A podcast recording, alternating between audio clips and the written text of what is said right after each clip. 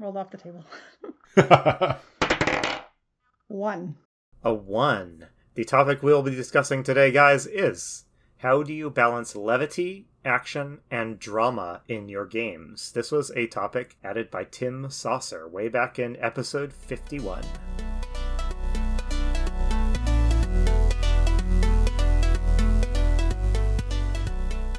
Hello, and welcome to Roll for Topic, a roundtable discussion about topics related to running role playing games. I'm Chris Salzman. I'm Andy Rao. And this week we are joined by Laura. Hi, Laura. Hi there. Thanks for having me. Oh yeah, well thank you for coming on. Um, so Laura, we we got connected with you through Tim Saucer, the the, the person who we just rolled his topic on the table. he had mentioned that you'd be a great guest, and uh, he'd been talking about you for a little bit. So I'm glad that we can finally get you, get you on the podcast. Why don't you tell us a little bit about yourself? And I'm going to do kind of a leading question. Um, I know that you were involved with U-Con, the uh, convention that happens nearby. That's right. Um, by day, I'm a software engineer, and by night, I'm an organizer for U-Con. I've been doing that for quite a long time.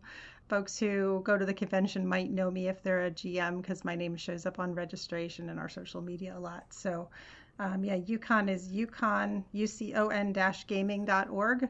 And we're going to be holding an in person convention, if everything goes right, in November. Oh, fantastic. Mm-hmm. How big is U-Con? So I, I have yet to come because I seem to like. Well, I just had uh, had a baby last year, so it just wasn't good timing and well, pandemic and stuff as well. Um, excuses, excuses. Yeah. how uh yeah how big is uh, well pre-pandemic our last convention was 1150 people wow so yeah, we're not That's amazing. We're not small potatoes. We're not like Gen Con, but it's yeah. pretty good size and it's a really good time, big enough to have lots of different types of games. So have you been with it since it was like tinier than that? Yes and no. So the convention started in 1989. I've been with them since 2001ish. I think I was a GM for a couple years before that. We were we were 500 people at the time.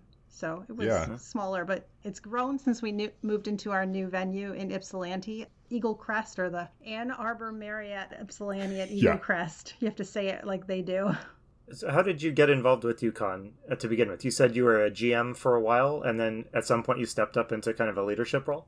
Yeah, my um, I got into involved with U-Con the same way I got involved with uh, gaming in general, um, and that's my sister you know, she gave me my first magic cards. Uh, she brought me to the gaming club at the university, and then uh, she encouraged me to go to the convention, which had recently split off from the gaming club organization.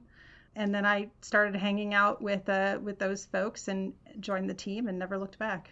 Does U-Con have like a, a flavor or a, a style that is a little bit unique to it, do you think? What's the kind of atmosphere at U-Con?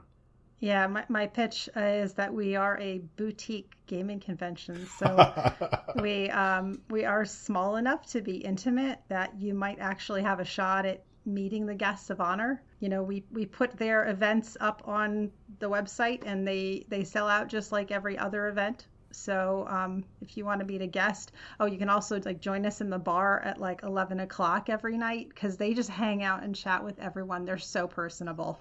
Oh, that's so great. Imagine that's a little bit different at like Gen Con, for example. like there's there's probably tenders and minders for every Yeah, every pay twenty dollars yeah. for a headshot and uh, yeah. and never meet them in a game. Yeah. I imagine all the guests of honor are, you know, special and wonderful to have. Is there anyone that has showed up as a guest of honor that was like especially meaningful or neat for you based on your personal experience? So I was con chair several times. In one year, uh, we had Sid Meier of Sid oh. Meier's Civilization come. Oh, my um, wow. His kid was attending the university at the time, and we got connected up. Um, and so I got to play rock band with Sid Meier. It was so cool. oh my goodness, that's great. That's wonderful. Yeah. Who's on deck for this year, assuming that the con is able to take place? Because of the pandemic, we've made the choice not to have game masters this year, but we've got a couple of people cooking for next year, but I can't share yet. That's great. Stay tuned. yeah. Yeah. So I mean, you you run games yourself, right? Um, and so you you had mentioned when we were just chatting over email that you ran a very long cam- campaign of East Texas University. Yeah, that's right. That's right. Okay, so I looked that up because I was like, I think that's like actual university, right? As well, or no, it's totally okay. fictitious. So it's a okay. It's a campaign setting for the Savage Worlds system by these these folks. Uh, their company was Twelve to Midnight. I think that's who still uh, who still owns it. Um, so it's basically imagine Buffy the Vampire Slayer, but set mm-hmm. in a college town in Texas you know, and mm-hmm. it's got all those Texas flavors, uh, you know, barbecue and football. And you know you can walk around carrying guns and weapons so that makes it yeah. feel a little bit more like d&d in that sense that sounds so fun and you also you had mentioned that it was a multi-year campaign as well right yes i took them through freshman year through through senior year um, nice Okay. With um, it was mostly original content. All of the major arcs were original content, but the 12 to Midnight folks put out these one pager modules. That's like as much module as I really want, and so I would find places to work them into the story. Mm, um, mm-hmm. just to, to have a little bit of extra material, take a little bit of load off sometimes. Did you know when you started the campaign that you were likely to run, you know, all four years of the characters college experience. That's a wonderful framework for a game, I think. Yeah, that was totally the goal. Even though I just ended the campaign uh, with their senior year in January, I am thinking about going back and doing a you know one year after adventure. Yeah. The people love this game so much they don't want to let go of these characters. So I'm oh. yeah. trying to trying to think of a way to to do that. Well, you've got like five year reunion and ten year reunion and lots of yeah. excuses to get them back together, right? Yeah, well, they one of them ended up becoming a fairly powerful magic user, and okay. they dealt with portal magic in the last season. So they've decided that they have spread to the ends of the earth, and they get together with portals. And so I am positive that I can come up with some reason that draws them back together. yeah, they, they all they all ended up pairing off as well. So it's they can go save one of the significant others, you know? That's great. Laura, I, I, have some concerns that maybe they didn't do so well in their senior year at college, though. Did they? well, they, Did they get grades? You would you would you would think that they definitely had some issues with that. yeah. One of the players decided to take their major as law enforcement. Nice. So all of their activities felt right in line with that. I don't know much about East Texas University as a game, but how much of like a typical game was like adventure stuff and how much of it was dealing with the mundanities of college, the college experience? Like it's neat that they got to pick majors and stuff. Like how much did you dig into that sort of stuff? Yeah, I mean, the game is built around balancing those things. So um, they have mechanics for taking midterms and finals. Um, That's great. I loved incorporating class into the story because, I mean, if it's not if there's not class in the story, then you really don't feel like you're in college.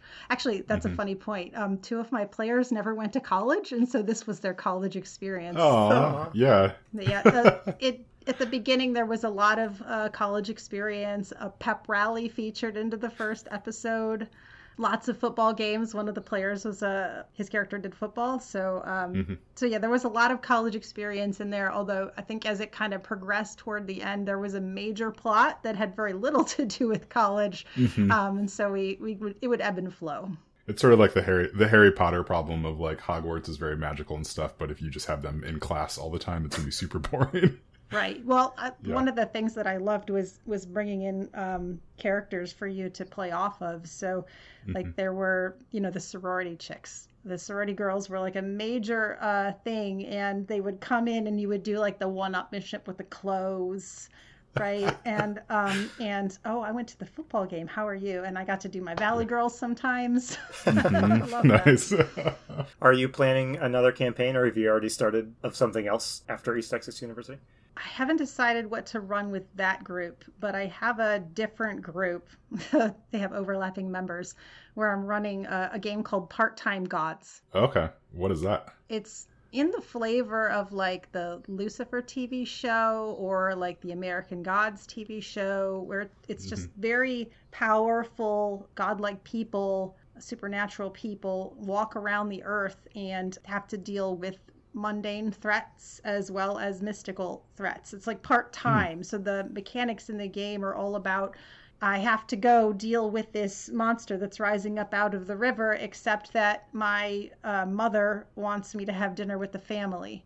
Um, Yeah. or my sister uh, landed in jail for some reason and I got to go bail her out. And just back and Yeah. forth, um, you know, lots of stuff to, to intermix. It's a little bit like the re- same reason I like East Texas.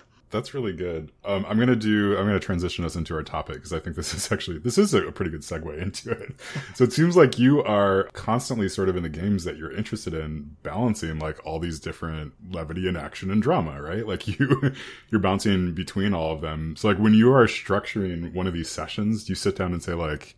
Okay, like we need to make sure that there's there's a you know there's a midterm test. We need to make sure that there's a um, I don't know, like a another portal wizard who shows up. Like, yeah, like how do you how do you manage to get sort of all that into a session or a campaign? Oh, that's a super broad question because I, I I, don't think about structuring a story like that. Um, oh, okay, yeah, If you want to structure a story, you go to the three act thing. So, you know, an introduction, a middle section, and then a big ending, right? So, hmm somewhere in there, there's going to be some college life going on if we're talking about East Texas. And then there's so many opportunities for comedy in college life, like the yeah, you know, interacting with um, a nerd or a socially different person versus interacting with a football player versus interacting. All those things are different and they're different opportunities for some levity.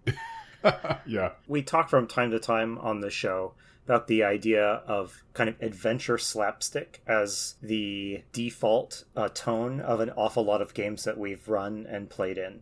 I have uh, something of like the opposite problem in the campaign I'm running now, which is a kind of a dark uh, military fantasy campaign using the Band of Blades system. And um, that one, there's not a lot of levity at all in that. And I've lately been thinking, especially after a really grim uh, game uh, a few weeks ago, I've been thinking, like, how can I make this a little bit more like just lighthearted without tanking the tone of the game, which is dark military. I mean, from what I know of Band of Blades, right? They're they're sort of on a death march across a continent, Yes. right? Okay. There probably isn't a whole lot of like. I mean, could you insert Tom Bombadil? like, just Yeah. give him a little breather, right? Well, yeah, it would the the humor would probably have to come from unusual characters or situations that I kind of threw in their path because hmm you know most of what they're doing is kind of deadly serious um, for the most part. Um, but it Mhm. is it is nice it is interesting to have that problem because normally I you know I, I am running that adventure slapstick sort of thing where it's kind of serious but it gets jokey real quick. Yeah. See, I know people love Tom Bombadil. I do not. Oh, Right? yeah. He felt like an interruption to everything. So I don't know. If Yeah. I was going to suggest something, I I would find some levity in the misery of the situation. You know, like yeah. it's been raining. I'm soaked. Um, I just I have blood all over me. You know, something something like that, or somebody making a Shakespeare reference in the middle of that, like out damn spot out, right? Yeah. yeah. So one thing that the players brought that I didn't plan that has brought some laughter into the game is uh, they've been nicknaming everything. So we aren't using like the the book's official name for like the different monsters they run into, and they also are usually adventuring. They usually have like a, a pack of rookie soldiers along with them, and any t- when a rookie distinguishes him or herself like in a game session they usually get a nickname. And it's usually something like something fairly funny. So Yeah. you know it's still deadly serious but you do get you know you laugh when the name comes up and then you move on um, Do the do the characters like no modern references? they so far they've been not being too anachronistic about it so it's mostly been i guess setting appropriate stuff so far Oh, I don't know the Mhm. setting. So is it? It's oh not, it's it's, not like, like a modern medieval setting. medieval fantasy setting One of the advantages of ETU, since it's modern, is they are happy to bring in pop culture references, and so a lot of our levity is pop culture. Um, like they'll they will pick some music that I loved as a kid, and they'll be like, "That's so old. It's our parents' stuff because they're college oh no, age, yeah, right?" yeah, yeah. Yeah, oh, is that, so is that set in like yeah, 2021? Is is that like the the time period? Okay. Oh, you can set it when you want, but it Okay. uh, like Yeah. some people will set it in the 80s. Um, but Yeah. I I did uh, you know with the times, so I started in 2016. This is a non sequitur, but um, I just watched Fear Street 1994 last night, It's a new horror movie. It's out on uh, Netflix right now. But so it's set in 1994, which is interesting to me because um, like that's sort of like when I was growing up, right? I, I, I align with the the '90s kid idea, right? But we we haven't gotten a lot of movies about the '90s quite yet. Like we get everybody sets it in the '80s, right? But like so the '90s. So the soundtrack was all this like really great like mid '90s music that like I used to listen to on the radio all the time. it was very like comforting, comforting to hear a soundtrack like that, even though it was um you know like people were dying left and right the movie. But. How heavy did East Texas University get? Did your campaign get? The way you described it, I do. You mentioned Buffy, so I think of Buffy. I've only watched maybe half of that show's run, but from what I watched, that's there's like a level of like or irony or, or like kind of meta, some goofiness lurking behind most of that. They've talked. Uh, the writers have talked about the fact that they they write the show where the monsters are a metaphor for some aspect of life. Okay. I did that a couple of times. I don't know that I did it all the time. You know the the thing for me about role playing games um, you know especially when you have a campaign rather than like a one shot around a convention table is that you can make it really really personal to the characters. Mm-hmm. so um, when i had a new character come in and the other characters weren't quite really jiving with that new character i said let's do a field trip adventure. Hmm. right? So they had thanksgiving in new york. Um, the character in question is val and so they went to New York to meet Val's rich parents and hang out with her church friends and then find out that she lived a life of crime and her um, the person who got her into that life shows up and you're like, mm. "Uh-oh." And then it turns out he's in with the church and he's all good. And she's like, something's going on. And so we had a whole adventure that revolved around her backstory. And mm. they loved it. It was so personal to them. Um, but where I was going with this is that one of the characters ended up murdering a human and was so upset about that as a character like, oh my God, I committed murder. That we ended up having an entire session that was just the characters dealing with the fact that they had hap- that that had happened it was hmm. an entire episode with no action. It was just one-on-one scenes where people were getting their feelings out, and it was it was very very almost cathartic, um, very yeah. emotional. So that was pretty pretty high in drama, I would imagine. Did you were you facilitating that, or is that something that they started to decide that they wanted to have these conversations? You know, I had been running plot, plot, plot, plot because that's what I usually do, and we mm-hmm. had just kind of recognized that there was all this stuff building up um, and so there needed to be a tension release. Um, mm-hmm. So we had to have that all come out through the game, and and that's how it ended up working out. I found whenever I have a dramatic moment, it is usually after after some sort of event has happened, and when I have those, I often just like ask pretty directly to him. Right. So going back to that the concept of having like this default of slapstick comedy, I think people will stay there unless you challenge them a little bit not challenge that makes it seem more like therapy. Just like like let's explore this different different aspect of of the adventure you know the narrative that we're doing. But like i think most people really enjoy doing that now and then. Yeah having that session we're just like yeah let's do some emotional character work. Yeah yeah that's really fun. As long as it doesn't turn into therapy I'm great yeah. with that. Do you guys have any go to tricks or gimmicks that you pull out if maybe things are getting a little too serious in tone or they something there needs to be a shakeup of some sort. You know like there's the i think it's raymond chandler's writing advice was to have uh, people kick in the door and start shooting anytime he got uh, stuck on a scene but uh, yeah yeah, I, I, was I was gonna say um, I can always count on one of my players to just be over the top um, with flirtation to incense somebody off and um, and start something that way. But yeah, yeah, I follow that rule of if if things get too boring, if a scene's dragging out, then it's really time to inject some action or force the players to act. Or sometimes as a game master, I would you know, hint, all right, you've learned everything you can. It's really time to move on. What's your plan? that pretty direct, like there, there's no more information here. Yeah, you've, right. You've, but there's also like in East Texas, they had a uh, professor who, you know, kind of knew who they were and would work with them. So, you know, a phone call from the professor could always kick things into action. Mm-hmm. When you guys, and Chris, feel free to answer too. I don't mean to just be bombarding you, Laura, with our questions here. So, when you guys are running a game, how much advance planning do you do, like about kind of the pace and the tone of the game? Like, do you think, okay, the first couple of sessions here, are going to be pretty serious and it's going to get dark and grim. But then, you know, maybe three sessions in, we're going to switch and do something a little bit more lighthearted. And then, do you think that far ahead? Are you able to think that far ahead based on the way you kind of plan your games? Or do you just uh, react uh, moment to moment based on how the players are doing? I feel like I should answer because you said that I could. yeah, I don't. I don't have a great answer for this. Uh, I mean, like honestly, like I mean, I mostly run one shots these days, and so with those, I do script out a little bit. Like I, I script out the points that I want to hit throughout the evening, um, pretty tightly. So we're always sort of aiming towards something because I think like one shots have a tendency to to end up like you just like the plot sort of like blows up and then you don't accomplish what you want right? like that. So I think you have to take a bit of a firmer hand with those. I mean, I'm I'm completely fine doing that um, as well. I think some people are like, well, that's you know, it's sacred that you let the players do whatever they want. It's like, well, but we want to tell a story too. so, Chris, so, thinking back, you ran yeah. like a uh, lunchtime game for a really long time. Mm-hmm. For yeah. some coworkers, you know, did yeah. you were you planning each session, you know, the night before you ran it, or did you have charted out what was going to happen so you could kind of guide and nudge the tone of the game as it went along. The with that game, I quickly realized that like a, a lunchtime session, like you really only end up having forty five minutes or so after you kind of take take into account, you know, getting set up and taking down and stuff like that. I, I, quickly realized that any of my plans that were longer than a half an hour were just gonna is a waste of time.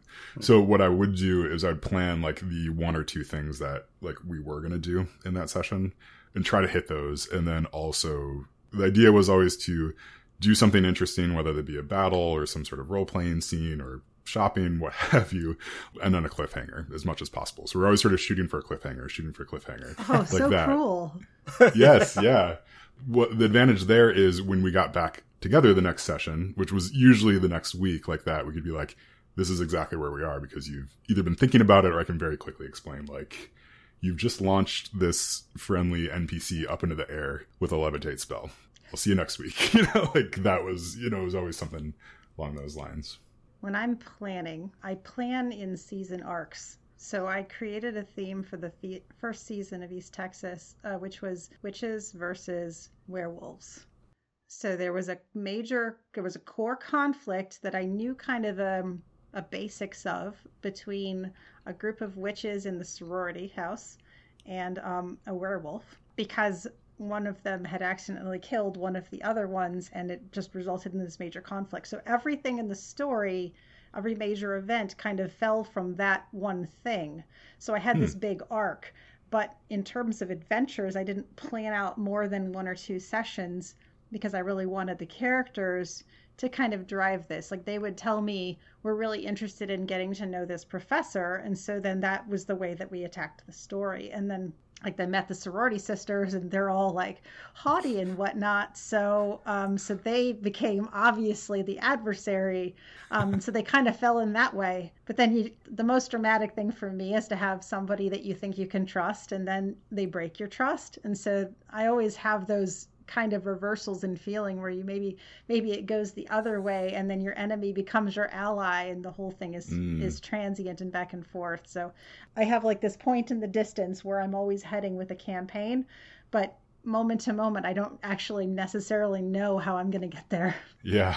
Did you find that your players did it take much work to get them to grasp the tone of what you're going for with the game you know they set the tone because okay. uh, uh, i mean i talked about some of our levity but a lot of our levity was these are college kids and they're all uh, having sex with each other. So there was a lot of uh, aggressive flirting uh, a lot of you know innuendo jokes. Um, so so they kind of set that tone. But you know as soon as a monster showed up they'd be like oh we got to deal with this. I, I, was really thankful one of my players took um, the disadvantage uh, if you can call it a disadvantage of heroic. It's so uh. nice as a game master to have that person at the table that's like, yes, let's put ourselves in danger to save this innocent person. Yeah.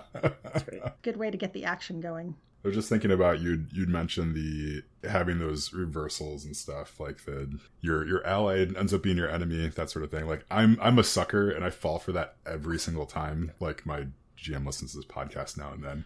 Anytime he does it, it's just like, yep, Well, I'm hook, please. line, and sinker. I, Please fall for that because I mean, Yeah. if you if you never trust anything, then you know the story just is kind of bland, right? Yeah. You know the yeah, you, to put some emotion into it, you gotta you gotta end up trusting something or at least pretend that you trust something, and then and it's okay when it falls apart because I'm I'm not out to get you. I'm here to have fun with you. I've also um, have you folks used X cards? hmm yeah. At, at conventions, yeah. I've sort of used that flavor i- and even the home group for uh, various various reasons, but it can be really handy for someone to make it clear what's really bothering them and why they're not engaging. Yeah, I don't think any of my ETU players uh, really have anything taboo, but I was I was definitely in um, a convention game. And actually, I'm the one who said some things that were kind of offensive in the moment, and somebody else X carded me, and I just immediately apologized and we moved on. Yeah, I think the like the, the presence of it is helpful. I think just to set the tone of it's okay if there's something that you don't like, and I think that that helps people be more mindful. What I found, oftentimes when I'm introducing the X card, I usually introduce it along with something that like would be would be something that I would pull it on. Like there's a few things like for me that it's just like it's very important, like that we're not going to do this. Like so, it's I think that's helpful to set that that's um yeah set it up that way. Um yeah, so we've talked about uh like a lot of different different parts of this question. I guess is there anything else that anyone wanted to to bring up that you're thinking about? How much do you guys use action in your games? A lot. Quite a bit, think. yeah. I would say I use action to drive to plot points. If that makes sense. Like action is rarely interesting to me if it's just action for the sake of it. To me, it's always like it's driving you towards sort of the next the next narrative point. Yeah, when I ran D and I used to have a formula where I would do three combats, like an Mm. intro combat, uh, kind of a setup for a reversal combat, and then a final battle. But it just got to be too too much, and now the style of role playing games I like don't really lend themselves uh, to having that many combats in a session. So now it tends to be just Mhm. like one, usually a big fight at the end. yeah like I, i've played d&d you know a little bit I, you know i've played a lot of different systems and stuff and I, I find myself like thinking about running d&d again and the combat being the part that i'm not super excited about because like it's just it's not the part that i'm i'm interested in right now right I, I, that could change um some Well, other that's why I don't really like, play D and D anymore because it yeah the system is so focused around the combat, but that's the least interesting part of role playing to me. I've found running Band of Blades and then playing in other games that use that system that as a GM, I really appreciate the structure that it has. Like it has a really clear structure of like you spend a certain amount of time doing like a traditional RPG style, you know, kind of D&D-ish mission and then you spend the second half of your session doing a sequence of other non-combat stuff so like there's bookkeeping there's planning for future missions and things like that uh, and some of those things include you know like do a role-playing moment at this point and i'm not used to playing games that are quite so structured but i've come to really appreciate it and when Mhm. we play t- we typically play two hours at a time and i do my best to you know the mission usually goes for like about an hour and hour and 15 minutes and but i try to reserve that last 45 minutes to make sure we hit all of the other stuff because the mission just almost inevitably tends to be really combat and action focused Yeah, I never really put that together because like so I've run Blades in the Dark, which is a similar game to Band of Blades. Um, you know, same same general setup, but like all this the stuff that feels feels kind of like superfluous, right? If you're coming from D and D and stuff like that, all the bookkeeping stuff. Like to me, that was the best part of the game. Like I almost didn't really enjoy the, the actual encounters that much. It was like it was the like the after effects of that. Like okay, like lots of bad stuff just happened to you. Like how are you going to recover from that? You know, and like then that's when we could tease apart some story stuff. one thing that's helpful about like for instance band of blades and sorry that i'm constantly talking about that game Yeah, that's what is- you're running right now. So The check is in the mail. yeah, yeah, that that downtime period it contains a lot of decision points like the players have to make important decisions during that time so it's not like a just free role-playing time there's hard decisions that have to be made they just don't tend to be they just aren't actiony or combat okay. So it's probably about time to, to wrap up the conversation. Laura, this was really great. You have completely sold me on East Texas University. I don't know if that was your intent or not, but I want to play that game so bad. You can check out the uh, six episodes that I ran, which was basically a condensed version of the first season that I ran for my players. Oh, Uh, okay, the, yeah, the, the pod, um, the the YouTube uh, through Untold Stories project. cool. Yeah, um, we'll throw a link to that in the um, the show notes as well. So I have it. Yeah, and a link to U-Con. Which speaking of U-Con, like, what are the what are the dates again? If you could go over those for people Yeah. who want to participate. November 19 to 21 uh, at the Ann Arbor Marriott Ypsilanti Hotel at Eagle Crest.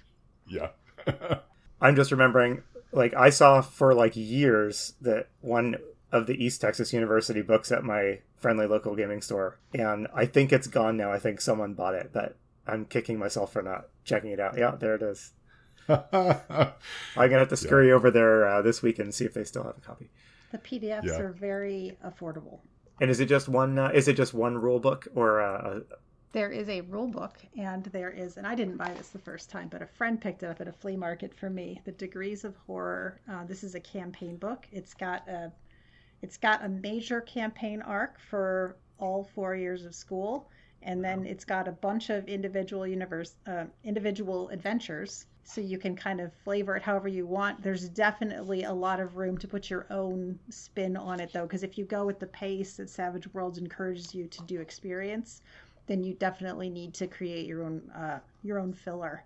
Um, although they have a ton of content available that you can you know pay five bucks and get those one pager me- episodes that I mentioned. Those are really really fun to want to run. yeah. So, Chris, I pitched uh, Band of Blades, and we've learned a lot about East Texas University, but you haven't like really sold us on a game so far in this episode. So, it's your turn. Do I, do I have to come on, you? let's hear let's hear a pitch for something uh, that. Okay, it's my uh, my my giant heartbreaker. yeah. I'm gonna fix D and D. Gonna fix D and D. Does it have like hundreds of classes and uh, Oh, it has thousands of classes. Thousands of classes? Like, Okay. Yeah, I got to make sure that it's it's yeah. and the most Uh, realistic? no, I don't. I don't have anything. Yeah, I don't have anything to pitch right now. I mean, other than like, I mean, Blades in the Dark is great, right? Like, it's been a, been a while since we talked about Blades in the Well, Dark. what are you That's right. running right now? um, I'm not running anything right now. I'm because I've got the I've got the baby. Um, so that's that's, That's tough. And then we're also yeah I took a hiatus when my kids were born. yeah. Are you planning something? I mean, every GM has always got a campaign that they're noodling about, even when they are Oh, yeah. running. Yeah, it's the same one that I've been noodling about for a while. Like I have this this big this is probably also a heartbreaker. This big like I want to do a sort of shared collaborative world building game to start with and then run some individual stories within within that. Like powered by the apocalypse. Yeah, like that, but probably a little bit more more homebrew, and we might actually jump around between systems as well, depending on what what sorts of stories we want to tell. I don't know if it'll ever come together. I think the the first part of it might come together, the actual like the world building, uh, the world building part of it. So we've got some really fun ideas for um, drawing a map together and stuff. We'll see. I, I don't I don't know when it's going to happen. We um we're planning a small convention for the people that have been on the podcast, so that's coming up pretty soon so that's where a lot of my focus is and then after that's done then maybe i'll have all sorts of energy and time to, to yeah, because right life won't throw anything at. If there's anything we've learned in the last year and a half, it's that yeah it's all just smooth sailing Yeah. once you get past that that next thing that's right. Right. all right yeah well, well thank you laura for coming on yeah uh, i think that's that's it andy is there anything else that we should should mention Uh, so we do have a tradition of Oh, uh, right. asking guests if they're willing to replace the topic that we rolled with a topic of their choosing. So you don't have to, Laura, if you don't feel like it. But if I'll you go. have, uh, okay, oh okay uh, let's hear it. So it's just in honor of the convention. I would say the differences uh, as a game master and running a one shot versus running a campaign. How do you do that differently? that's great Great question. all right we will replace that on the table Okay, someone else will have to to answer it Ah, Um, giving someone else a chore. that's right. Yes, of course. Everybody who adds a adds a topic to the table gets this like this this glint in their eye. They're like so excited to make someone else talk about it. yeah. yeah. Well, I want to hear what other people think about that. Yeah. All right. Well, let's wrap it up there. Um, yeah. Again, uh, thank you, Laura. Um, I've been Chris Salzman, I've been Andy Rao. and remember, if your players are having fun, you're a great GM.